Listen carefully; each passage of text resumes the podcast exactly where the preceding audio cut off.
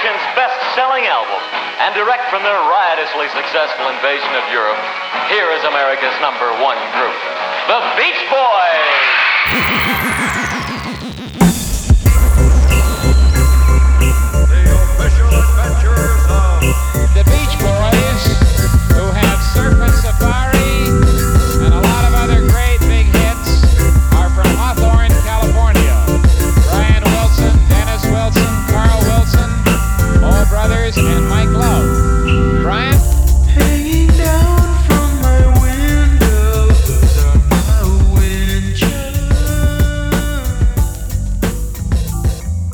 Hello, friends. This is Wyatt. I'm in Nashville, Tennessee. You're listening to the Sail On podcast. I'm here with my buddy Jason, as always, Hey, buds and budettes. and we're back in the middle of the summer to talk about some Christmas songs. It's perfect. So, uh, uh, if you're just now tuning in, we are a couple dudes who love the Beach Boys and all things Brian Wilson. And we also play in a Beach Boys tribute called Sail On. And we tour the country playing Beach Boys songs. And it's pretty much the best job ever. Uh, we just got back from a few gigs. We played down in Texas and in Oklahoma, Arkansas, as well as Kentucky. We're all over the place. Uh, we wanted to say thanks to Daniel and Ian, who came out to our show in Oklahoma, who are longtime podcast listeners. Daniel actually left a voicemail after our first ever episode, and it was awesome to get to meet him. So Great. Thank you guys so much for coming out. Super cool to talk to you, and it means a lot to see you in person and uh, put a face to the voicemail. So, we got a couple shows coming up if you guys are in the Tennessee, Georgia area. So, August 2nd, we are playing the Sounds of Summer concert series in Bristol, Tennessee. And then we have Norcross, Georgia on August 3rd, their summer concert series in Thrasher Park. Both of those shows are free, so come to those for free. Um, and then August 5th, we're playing in Nashville, which we haven't done in a while. City Winery. It's going to be a really excellent show. You do not want to miss that if you're in the Nashville area and you want to come hear some Beach Boys music. And then August 10th, we're playing the Red Clay Theater in Duluth, Georgia, and I've heard a lot of great things about that venue and some cool jellyfish connections to their front of house guy, which is really cool. So, for that alone, um, but yeah, come see us play there, and that's gonna be really great. I've heard, like I said, I've heard great things. It's a great room to hear some live music. So, you've got four awesome chances to come see us really soon. That's right. And by really soon, we mean today if you're listening to this on August 2nd. um, Yeah, that, So yeah, um, we try and you know keep you guys filled in on what we're doing with the band, just so we can meet you guys and and say what's up. And if you like the podcast, come meet us and have a beverage and let's talk about how great the MIU album is. always. So let's talk about some emails that you guys have been writing us. And the first one is from Tom Rosenthal. Wow, I've only listened to one of your podcasts so far, and you guys share a lot of background information that I've never heard before. My boyhood friend and I started listening to the Beach Boys back in 68, 69 when we were 10 or 11 years old, and I have read and listened to as much as I could consume about the Beach Boys through the years, and I'm amazed at the detail and info you guys have that I was not aware of. I look forward to listening to all of your podcasts to learn more background. When I first started getting into them, I didn't recall hearing their songs on the radio or records. I have an older brother and sister that had some 45s until we found a copy of 2020 at the local store and immediately recognized I can hear music. My sister did have that 45. Unfortunately, I have no idea what happened to it. Bummer. Finally, was able to see them in 1974 in Milwaukee. That's Whoa. probably one of Jason's favorite eras of the Beach Boys. Yeah, man. Uh, 16 years old and with a friend rode the bus to Milwaukee, walked from the bus station to the old county stadium. I can't believe my dad let me do that. I guess the times were different back then and safer. Since then, I have attended as many concerts as I have been able to. It was not cool to be a Beach Boys fan for many years, and it took a lot of grief and teasing, but never stopped listening and reading. Things turned around with James Watt made a fool of himself and President Reagan set him straight. I know their music speaks for itself, but I just wanted, on behalf of all of you I know, to thank the Beach Boys for coming here on this very special occasion. I have so many stories about listening to Brian's work and the instruments he used, both voices and actual instruments. I have heard God Only Knows thousands of times and will never be surpassed. Early songs like Surfer Girl and In My Room really exposed the future ability of Brian. The quality for that time is unreal. I could go on forever, but I wanted to thank you guys for your work on the podcast, and I'm sure there are other Beach Boys freaks like me that really enjoy them. Maybe your cover band would consider coming to central Wisconsin sometime. I see you will be in Hayward in October, but that's three hours away. Maybe a stop in Wausau. Is that Wasso? Was- Wausau? Yeah, something like that. While in the area. Grand Theater, Wausau. Wow. Okay, you will probably hear from me again. Thanks, Tom. Tom, really great email. I'm very jealous that you got to see the Beach Boys in 74. That would have been without Blondie, but still Ricky was in the band, so the and they were still playing a lot of the Holland stuff. Um, maybe the best of both worlds, to be honest with you, because they would have been doing Holland stuff and also more greatest hits, and the shows were longer. So, I have a question about that for you. what's that? Were they still doing um, Sail on Sailor since it was still a recent single? Who was singing it? Billy Hinsche. Okay, cool. Just curious. Yep. Uh, so anyway, that'd been an awesome time to see him, and yeah, I definitely would not walk from the bus station to to the baseball stadium in today's world, but I could see where back then it was probably totally cool. I actually remember from being such a baseball fan as a little kid watching games on TV that were still at the county stadium in Milwaukee. I remember seeing that on TV, so that's a cool Nice. connection. Um, but yeah, uh, Wisconsin. I believe we're going to come up that way. I, I noted you noted we're going kind of far away, but hopefully we'll get to another part. I'll I'll have to call that theater and tell them to get with the program. Yeah, I'm sure we'll make it up your way at some point, Tom. Thank you very much for writing. Sorry it took us so long to get to your email. Um, up next, we've got an email from Andy Gaddis. Hey guys, just a quick note to let you know how awesome the podcast is. Having a blast with it. I'd like to weigh in on your recent commentary regarding the deterioration of Brian's voice in response to a listener question. I love mining the Beach Boys catalog for rare tracks that I've never heard and recently came across a little ditty called Don't You Just Know It. I'm not sure if you mentioned this one yet, but I absolutely love this duet by Brian and Jan Berry from 1973. I thought that Brian's voice on this one was close to his prime and was surprised that it held up so well this far into his career given all his troubles. Any thoughts, Andy?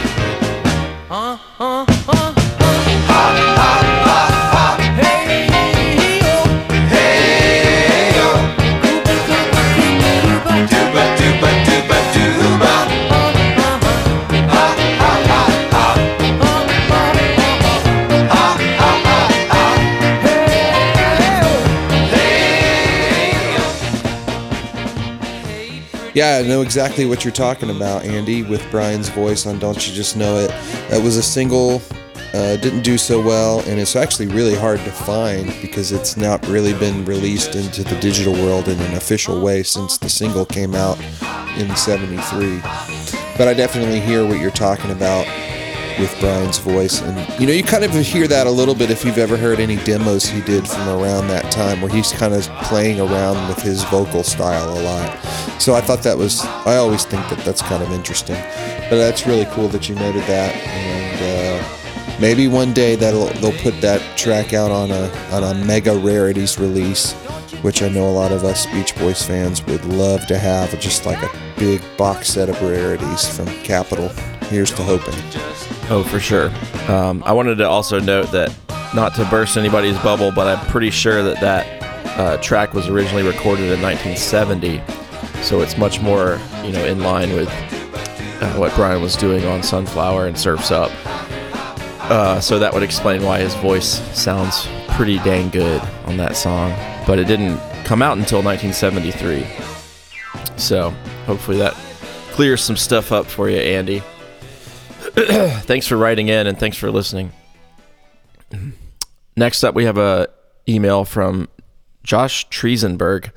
Hey guys, I just discovered your podcast today and have listened to most of it already. I love it. I love them. I liked the album reviews on the first episode, top tens. Although I feel the Beach Boys Christmas album always gets overlooked or brushed underneath the rug, that album has some of the greatest Christmas songs I've ever heard, and honestly, just some great Beach Boys originals, even though they are just Christmas songs and seasonal. Love what y'all are doing. Keep it up. Josh in Chicago. Well, thanks, Josh. And it's funny that you bring up the Christmas album. It's pretty awesome. I think we're going to talk about that some today, don't you think, Wyatt? I think let's go ahead and do it. Um, we've got um, an interesting predicament here that I knew we were going to run into back when we started, which is we're doing the Beach Boys uh, history chronologically through the albums and through the recording sessions and all of their tours. And I knew that we would end up getting to this album sometime in the summer.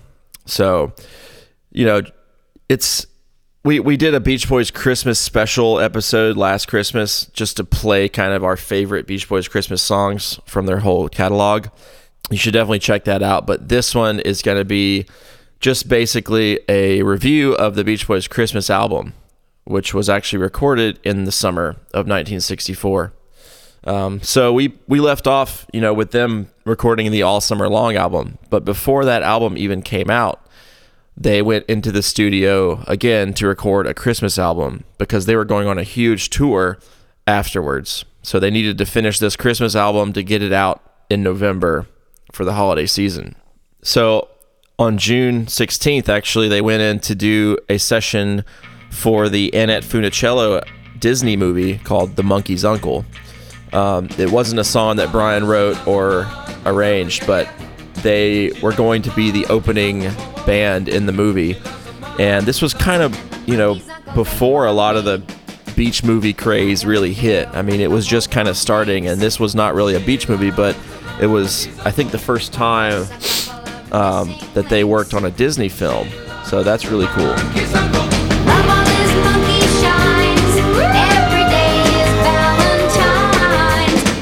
Monkey's uncle and the monkey's uncle's ate Uh-huh,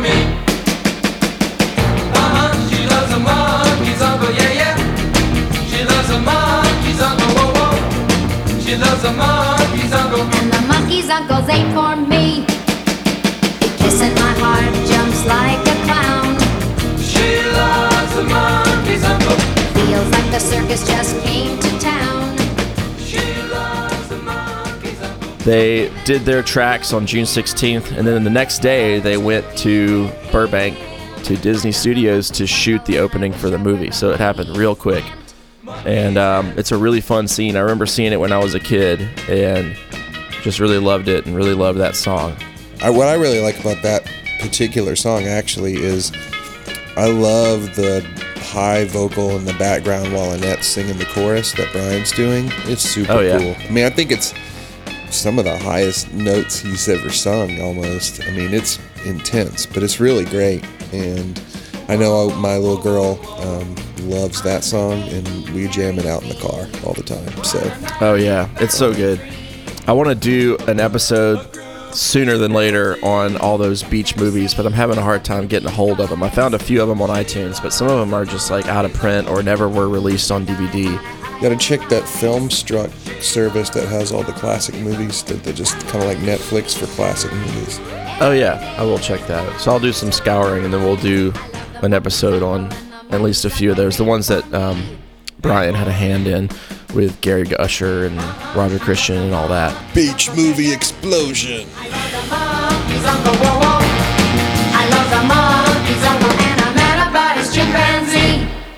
The Beach Boys were, were going hard in June of '64. They went, you know, the next day after shooting The Monkey's Uncle, they went back into the studio to start recording the Christmas album. So the record was done at Western and United Studios.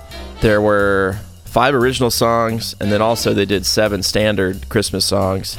Uh, it was basically a response to the Phil Spector Christmas album that Brian loved so much from the previous year. And there weren't really a lot of you know rock and roll Christmas albums at the time, so it was really really exciting and new, and um, they really wanted to do their own version of a Christmas album, and Brian got to work with one of his heroes, Dick Reynolds, who was the Four Freshmen arranger, to do all of the standard Christmas song arrangements with the 41 piece orchestra.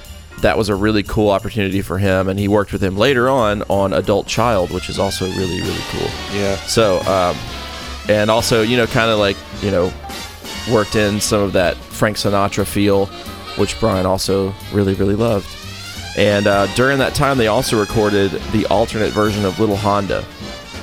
Uh, and then they also did, which was surprising to me, in the middle of the Christmas sessions, they recorded Don't Hurt My Little Sister.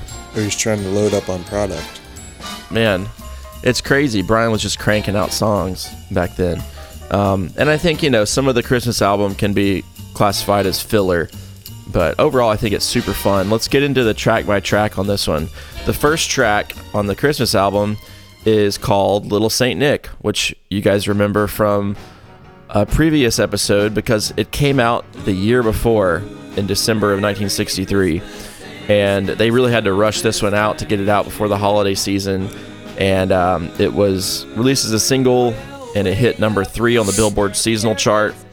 Um, this album version was a stereo mix that they removed the sleigh bells and extra percussion from because apparently they thought it was a little bit too extravagant and didn't really mesh with the rest of the side A of the album, which is very interesting. Mistake.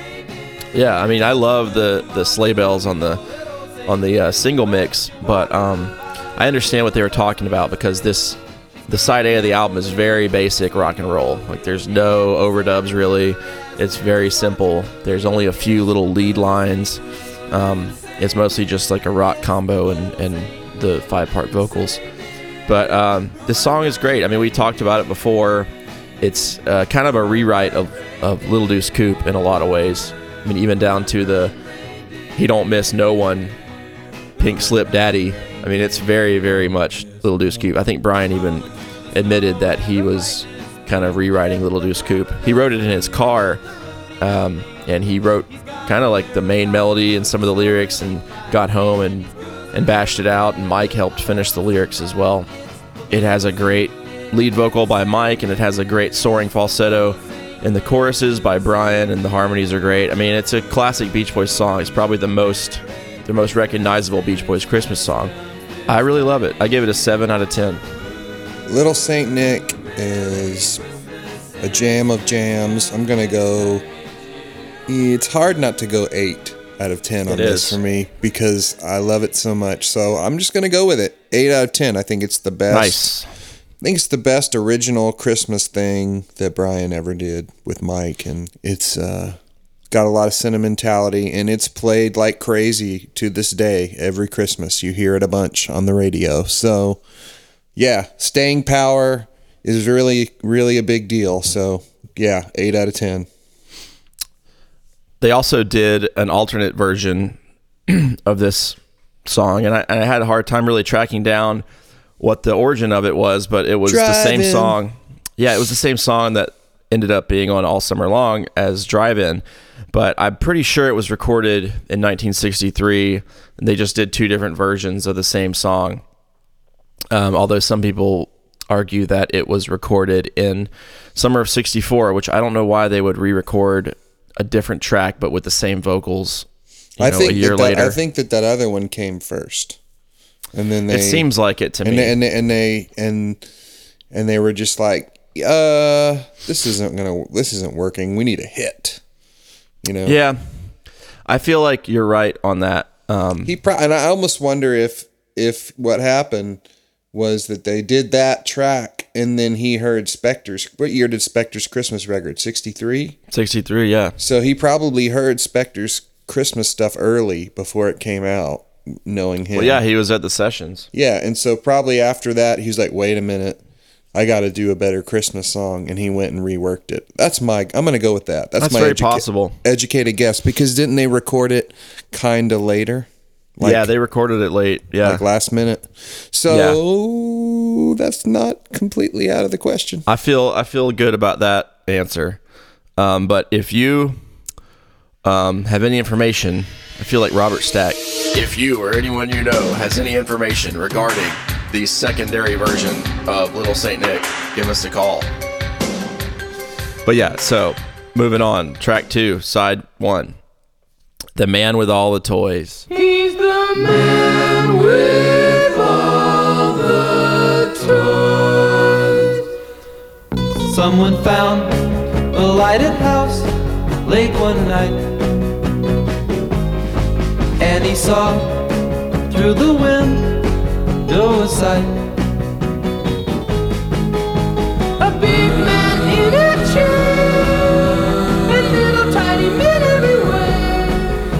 The man with all the. How thrilled that someone must have been.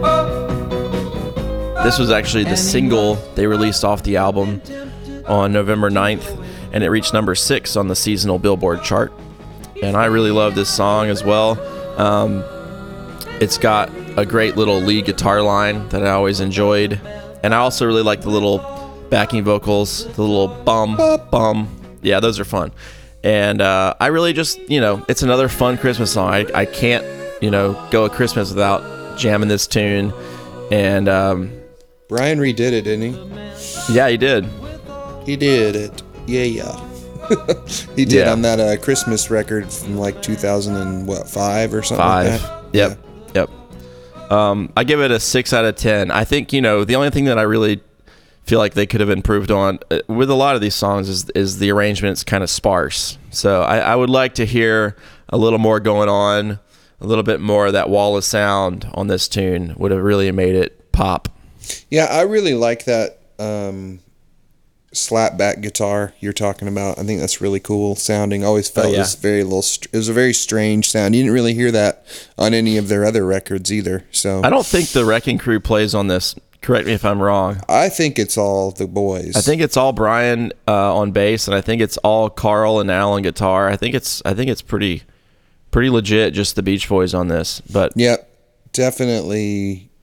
You know, could have benefited, like you were saying, from a bigger production. But I don't know. It kind of makes it like a kid at Christmas in a way, like the whole production, if that makes any sense. sure. You know, just kind of a little more simplistic and you know joyful sounding. So, I mean, Man with All the Toys is awesome with that Four Freshmen like intro too. So, I love um, that. yep, can't beat it. It's a great. it's a six out of ten for sure. All right, moving on. Track three on side one, Santa's Beard, another Wilson and Love composition. Classic. Santa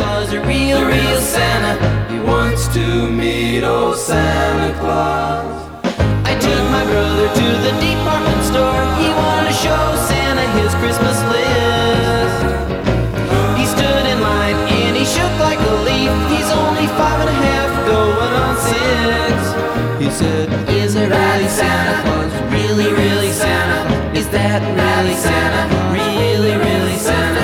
Is that really Santa Claus? Really, really Santa? Hope he thinks that Santa Claus.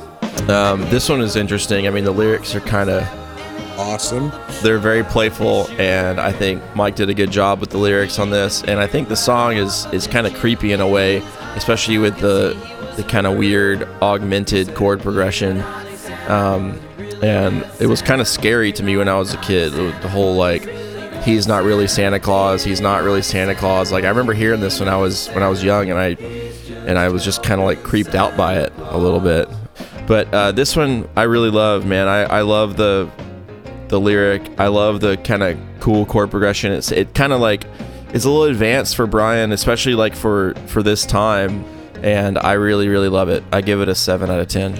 Yes, big seven out of ten for me too because I can. Re- I love the song. My little brother used to love the song. I have a brother who's five years younger than me, and uh, I remember when he was little that he was just like the character in the song. You know, wanting to like Yep. you know, be mischievous and yank off the fake Santa Claus beards and and do stuff like that. So I always have a good chuckle and think of my little brother at when we were little when I hear this one. So I love it for that reason. And also, you know, melodically and, and chordally speaking, it's pretty awesome, like you were talking about. So Um, I'm a big fan. And before we go any further, I think for this first side, I do want to point out that the drum sound of all these Christmas songs from this on these on the original tunes is awesome. From my music gear, my music gear nerd brain, um, they sound a, like a little bit of a drier version of what you'll hear on like California Girls and even like the Today album. So, I mean, may it be a rushed recording. Um, they got some great tone on those drums. I agree. Yeah, I think the album sounds really good. Um, like again, like I said, I just wish that they had spent a little more time um, with the production and maybe added a few more elements here and there. But yeah, I agree. The sounds are awesome. I mean, Chuck Britz, he was really dialing it in, and Brian was getting better in the studio. It's obvious. Next up, we have Merry Christmas, Baby. I think this is a solo Brian Wilson composition. This is maybe my favorite on the whole record. Oh, cool. Maybe. Melodically speaking. Yeah, so I'll let you go first on this one. What do you think? So "Merry Christmas, Baby" is awesome. I love that melody of the of the verse and the chorus, but it- the only thing that ever bums me out about this recording is it needs more instruments, like we were talking about earlier. But I think their harmonies on this are really great. Mike's vocal is, gosh, it's great on it. I'm a, just a big fan of the mood because it's a little more of a melancholy mood than the other songs, but. I think if this was a non-Christmas song and they just put different lyrics in that chorus, it would have been a really great album track. One thing about me is I love album tracks. I love singles, of course, but I always get into the more, you know, when there's a more experimental or a unique or melancholy tune that might not be accessible to everyone. So this hits that nail on the head for me. So that's why I like it so much. But I mean, it's a seven out of ten because I really love the um, the song itself. So that's maybe my favorite on the Christmas record for that reason. It's not the best song, but it's maybe my favorite. All right, I'm down. I give it a five out of ten. I, I dig it. It's just, um, you know, not one of my favorites. I, I really like the the arrangement that they did, though. I think the it has kind of a Phil Spector vibe to it, or like kind of an early uh, Motown feel. Um, and I like Michael's vocal as well. Um, coming up next, we have Christmas Day, written by Brian Wilson. This is the first lead vocal by Al Jardine, which is a really cool fact. Crazy. Crazy. It's crazy 'cause- it took him that long. Well, he kept going in and out and disappearing to Michigan, so whatever. That's what you get, Al. I mean, it's just kind of strange to me. He's such a great singer. And for when I was a kid, I thought this was Brian.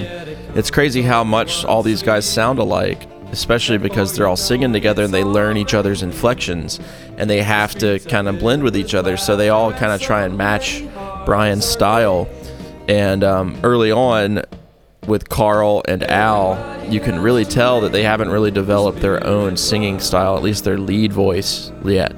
So it's really cool to hear Al sing this song as his first debut as a lead singer, and he sounds a lot like Brian, and he's got such a great tenor voice. It doesn't have quite as much character as as we come to know from Al, but I love the simple guitar line, and I love the little organ solo. Yeah, it just rules. I'm a big fan of it. Um, I give it a seven out of ten.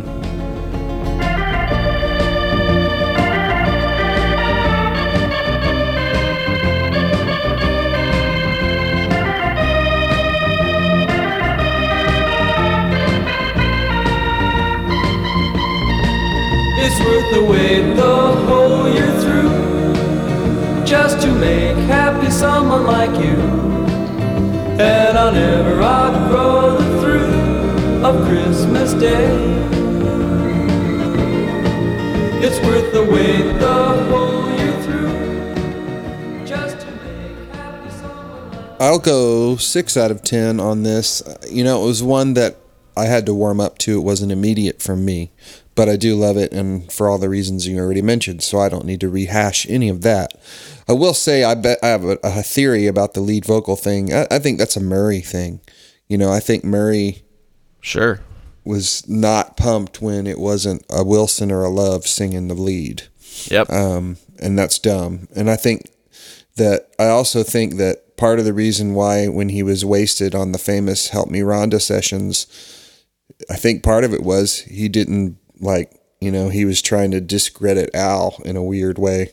Um, Yeah. which which sucks because um, here on the here at Sail On, the Beach Boys podcast, we are big Al Jardine fans. Just so everyone knows, um, Al Al's vocals are killer. For and it is. I remember if you noticed if you've ever read any of those books or heard any outtakes and stuff from the really really early period, you can hear Brian even kind of joking slash threatening. He's like, "Don't make me call Al, Jardine down here to take your place or something." I remember hearing that. I think it's on one of the really early sessions, as they were talking about. I guess this is when Al had left at one point, but I think Brian always loved singing with Al, and he still does to this day. Yeah, man, Al's awesome. We're big fans of Al. We're big fans of everybody, but you know, Al doesn't get enough love sometimes. Um, so, just wanted to throw that out there. So that actually finishes off the original tracks. They kind of just did like an EP worth of originals. Um, just five songs for this record. Really, just four because Little Saint Nick was done a year before. But um, I think the originals are are really what makes this record stand out, and um, they're kind of like two different albums. So let's move on to track six, which is Frosty the Snowman. Love it. I love it too. Um, it's one of my favorites of the standards that they do. It's a great arrangement. It's super fun. It always makes me happy. Again, like I blast this at Christmas time because it gets me in the spirit and it's just a sweet song. And I love the arrangement. It's got a very awesome Four Freshmen vibe to it, as a lot of these do. Um, I give it a six out of ten. Great stuff.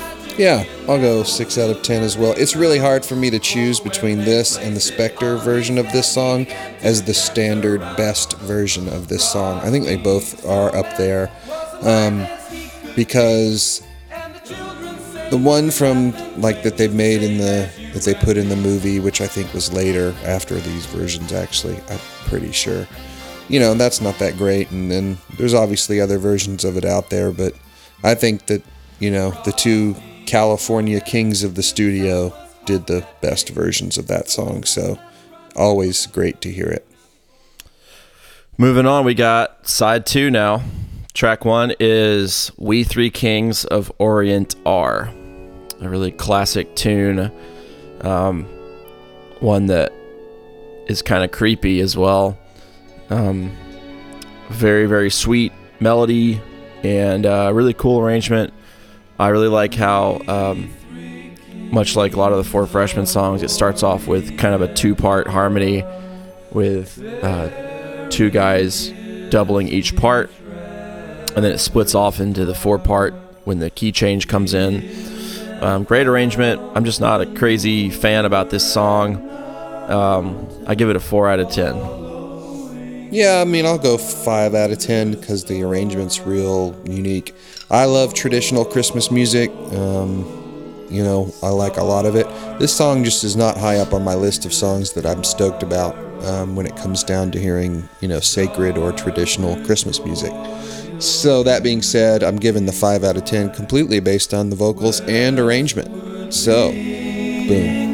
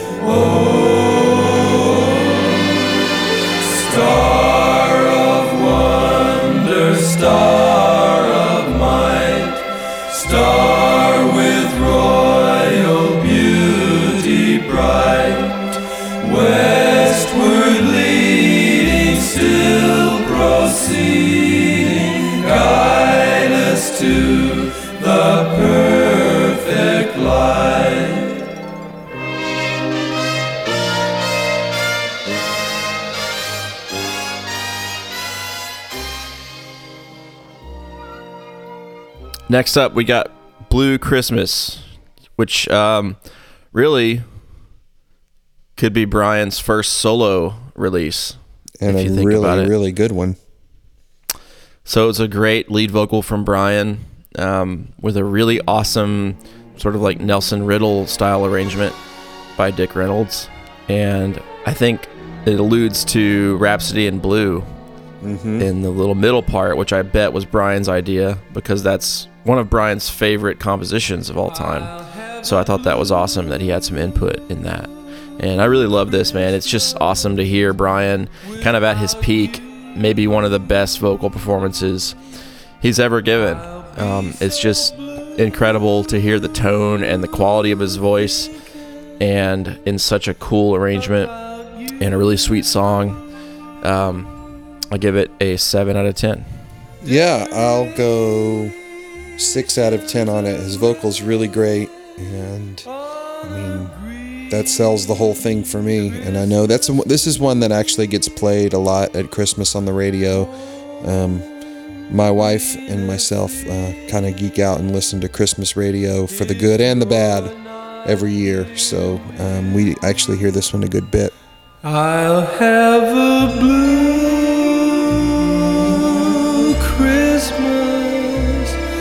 that's certain. And when that blue heartache starts hurting,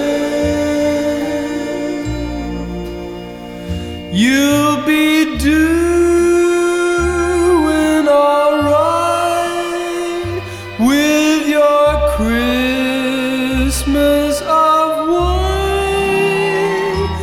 But I'll have a blue, blue Christmas.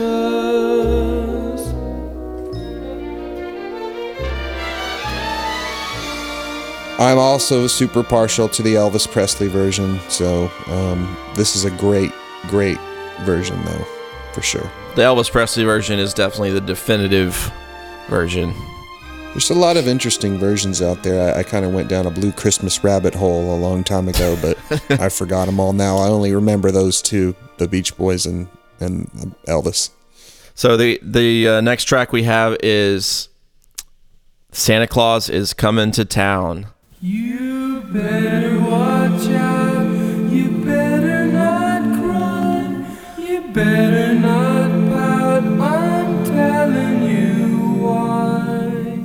Santa Claus is coming to town. He's making a list. He's checking it twice. He's gonna find out who's naughty or nice. Santa Claus is coming to town. He sees you. So an interesting choice because a year earlier Brian was invited to play piano on the Phil Spector version and he got kicked out because his piano playing was subpar and it really bummed him out. So I'm I'm thinking this is his, you know, way of saying, "Hey, I'm I'm fine. I got this. This is this is the Beach Boys doing it." Even though he doesn't play on it. It's a really great arrangement. Um, and I love the I love the little circus melody in the refrain. It's That cracks me up. yeah. Um, I, uh, I mean, I, I just kind of want to wonder what's going on in the studio, and they're like, you know, I wonder if they're breaking out the arrangements, and or Brian looks over the arrangements ahead of time. He's like, hey. Hey Dick, uh, can, can you put in that uh, circus thing right here? This this is really what Oh, yeah. this is really what the record needs to. Uh, Oh man, for sure. To go over the You know that he did because they used that circus theme in another song before. So it's definitely um, And there's a variation of that circus theme as the solo for Amusement Parks USA. yeah, that's what I was talking about. Um. So I mean, It's great. Yeah. So classic. yeah, I mean, I, I I really dig this. Um, it's super cheesy, but again, great arrangement, great vocals. I give it a six out of ten. complete agreement. Six out of ten.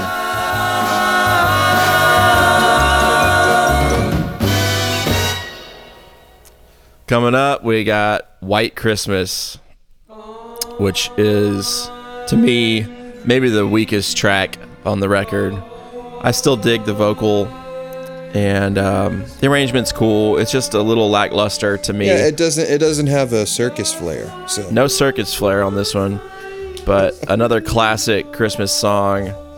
You know, I always think of Bing Crosby when I hear this. yeah, it's hard. but, it's hard. to um, hear, it's hard to hear any other version. but it's it's still a great song. Um, I just think you know this version is a little boring, but uh, I give it a four out of ten because the performance is still very very good. Yeah, I'll I'll go. Oh, it's hard to even go four, but I'll go four. I'll go four out of ten just because I don't know. You know, even I, I'm a big fan of the Glen Campbell Christmas record, and he does it, and I like his version. But it's still all of them, all of them pale in comparison to the big, big hit. And Bing did it. Yeah. Bing did it two different ways, and both versions of his are just like towering over any other version. So, uh, yeah, I'll go four out of ten. Why not? All right, moving on, we got another sweet, classy Christmas song. I'll be home for Christmas. Please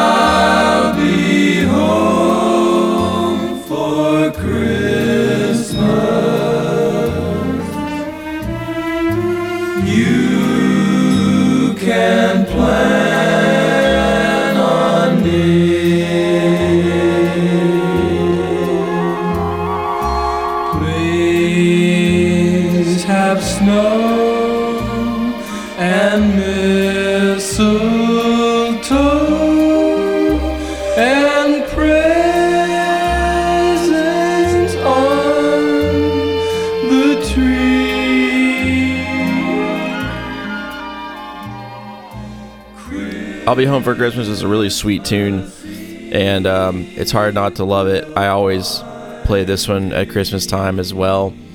Great vocal performance again, and uh, a really great sentiment because I always get to see my family at Christmas, and it always makes me happy to hear this song, and uh, reminds me of what Christmas is all about. Uh, so I give it a five out of ten. Yeah, I think it's a great version. Great sound as the rest of the record. You know, um, killer vocals.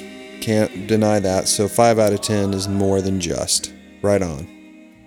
Coming up, the last track on the record is an a cappella version of Auld Lang Syne. So, one of my favorites on the record, a very Yeah. awesome way to end the record with um, Denny doing a little voiceover saying thanks to everyone for listening to their records and coming to see them play. And uh, I think, you know, as another testament to, you know, how rushed this album was, Dennis actually like flubs the words on the little voiceover, but they just left it in there. They're just like, yeah, it's fine, Dennis. Just, just, just get out. We hope you will treasure it the way we do. And if you hap- happen to be listening to this album right now, Mike, Brian, Carl, Al, and I would like to wish every one of you a very Merry Christmas, and we hope the new year brings you as much happiness as this year has brought us. Thank you very much. but it's really great, man. The the arrangement is incredible. It's a it's an awesome awesome song. I've done a version of this before, and the arrangement is super hard to sing. Um, much like the Lord's Prayer they did a year earlier. It's just really intricate, really really awesome, and um, you know I don't go a New Year's Eve without playing this version of this song because it's perfect. It's uh, what I always think of for uh, for the new year. So happy New Year, everybody. Um, I give this a seven out of ten. Yeah, I like that it's, you know, a classic Beach Boys, uh, awesome, you know, musical vocal situation, but also the cool talking. So I mean, you know, it's kind of their standard. They like to end all these albums in the early '60s with talking. Uh, have you, Yeah. you know, what I mean? Like there's several tracks in the this era, kind of their trend, and you know, they were still trying to figure out how to how to make an album happen. So I get it, but um, yeah, seven out of ten, love it. Always love playing that track. I feel like in closing, talking about this album, uh, even though I feel like it was rushed and kind of a filler album and kind of just, you know, they had to get something out for the holiday season, um, I think it's really well done and one of my favorite Christmas albums of any type, and especially the original tunes. But, you know, some of the highlights um, for me are, you know, Santa's Beard and Christmas Day and Santa Claus is coming to town. They're all really really fun songs and and I don't you know go a holiday season without jamming the you know what out of these songs Sure. and annoying everybody around me because you know it just feels kind of silly listening to these songs any other time um, as we are today but um, here we are it's like 95 degrees outside and we're talking about white christmas. It's it's funny but that's what we do here for you the dedicated beach boys fans. But um, overall man i would say the album is kind of you know up and down. The originals i would say would get like a 7 out of 10 for me but the traditional tracks maybe a 5 out of 10 so i'd give it a 6 overall Yeah, I'd go with a six out of ten overall as well. You know, I don't. I think we're really uh, in sync on this. Um, I really love those original tracks. I mean, I would maybe slant it. I don't know. I think we agree totally on all of them. The track to track difference, but when are we going to start really disagreeing on stuff is that going to happen uh, yeah. i think people want some controversy I mean, we disagreed on a few things. Like you, you, you really like a lot of the more um, throwback rock and roll stuff, oh yeah, um, and I'm not a big fan of that. yeah. See, we Um, already so disagree about that, but it's okay. You know, whatever. I think we'll disagree a lot on um, Carl and the Passions, well, just yeah, just wait till we get there. I'm gonna keep and also 15 big ones. yeah, But um, yeah. There's some we'll see. Yeah, we'll see. Uh, I'm just trying to I'm just trying to create some dissonance here for the listeners. Like, you know, one of my favorite sports talk shows is Undisputed. oh with, man, um, with, uh, with with Skip Bayless and, and Shannon Sharpe, and I, I think got you know I've got a great idea. why then. I've got a great. what makes it so great is that they just argue about everything, and I think you know whether or not they actually agree with each other. Um, to begin with, they have to take opposite stances so that they can have something to argue about on the show. Okay, and I feel so- like we agree on too much. We just love everything, so it's not as interesting. Well, we you need know to what? start fighting about something. there is there is a there is a uh, hopefully an upcoming episode of Sail on the Beach Boys podcast that I hope we can collaborate on. That is essentially Sail on the Beach Boys podcast colon undisputed. okay. And we just need to have Okay, enough. sure. We'll just need to pick some some hot take topics and and just and just go for it. Yeah. All right. Well, we'll try and do better for you guys because I think they're tired of us just loving everything and agreeing with everything. But um, I feel like- who knows? I mean, Well, I, I only I'm so agreeable on a lot of this early stuff because it's really hard to argue a lot of it. I mean, I love It's I true. love trashing Boogie Woodie because it sucks, but um, you know, but then Je- our friend Jez was like, "How are you gonna knock that? That's a great piano song." I'm like, "Well, Yeah. because it stinks. It's it's Well, a bummer." But anyway, I think we're gonna eventually get into some more controversial topics that we disagree on. But I just thought it was funny because we kind of like everything, and we kind of only dislike a little bit of the stuff that has come up so far. And um, I think you know, there's a lot of Beach Boys bickering online already, so I don't know if everybody really needs any more of that. So I'm just yeah, I mean, I mean, I could. I'm sure I could. We could go invite some guys off a message board to come on the show and fight. I mean, we could do that. Yeah, let's not do that. You guys, would But um, you can go back to listen to our favorite Beach Boys Christmas songs on our first bonus episode from last Christmas, I really love the Beach Boys Christmas album. I think it's really fantastic. I will say that it is not as monumentally great as the Phil Spector Christmas record. I know Brian was such a big fan, but you know, Brian went on later to eclipse Phil in many, many ways. But um, I did just want to point out the fact that um, you know it's really cool that Brian was able to be inspired by Phil's Christmas record and kind of make a fun, lighthearted Christmas record that maybe wasn't such an epic thing. And I think it provides a great balance when you hear the great Christmas records of the 60s and you get the Beach Boys, sunny, more sunny, surfy take on the Christmas stuff. And then you got to have the, you know, brooding, extravagant Phil Spector thing. And the thing you said earlier about the, uh, you know, not being a lot of rock and roll Christmas records. I mean, really, at this time, you had Elvis had a Christmas record in the 50s and then you had singles, you know, kind of, but not a ton. It was a lot of country artists who did, you know, Christmas tunes that were the ones you hear on the radio now.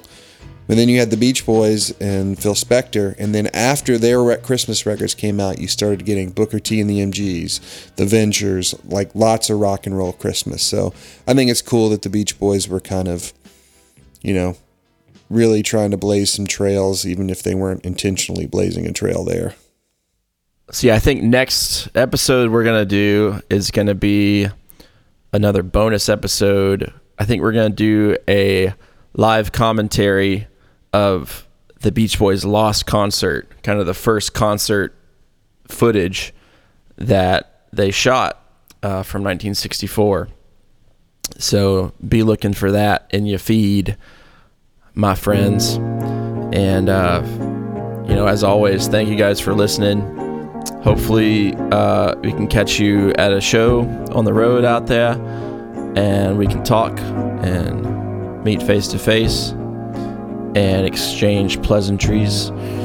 But um, until then you can shoot us an email at sailonpodcast at gmail.com you can leave us a voicemail at 615-606-3887 you can find us on instagram and twitter at sailon sounds and then you can also check out some awesome music by Will C, who does our bumper music at www.willcmusic.com.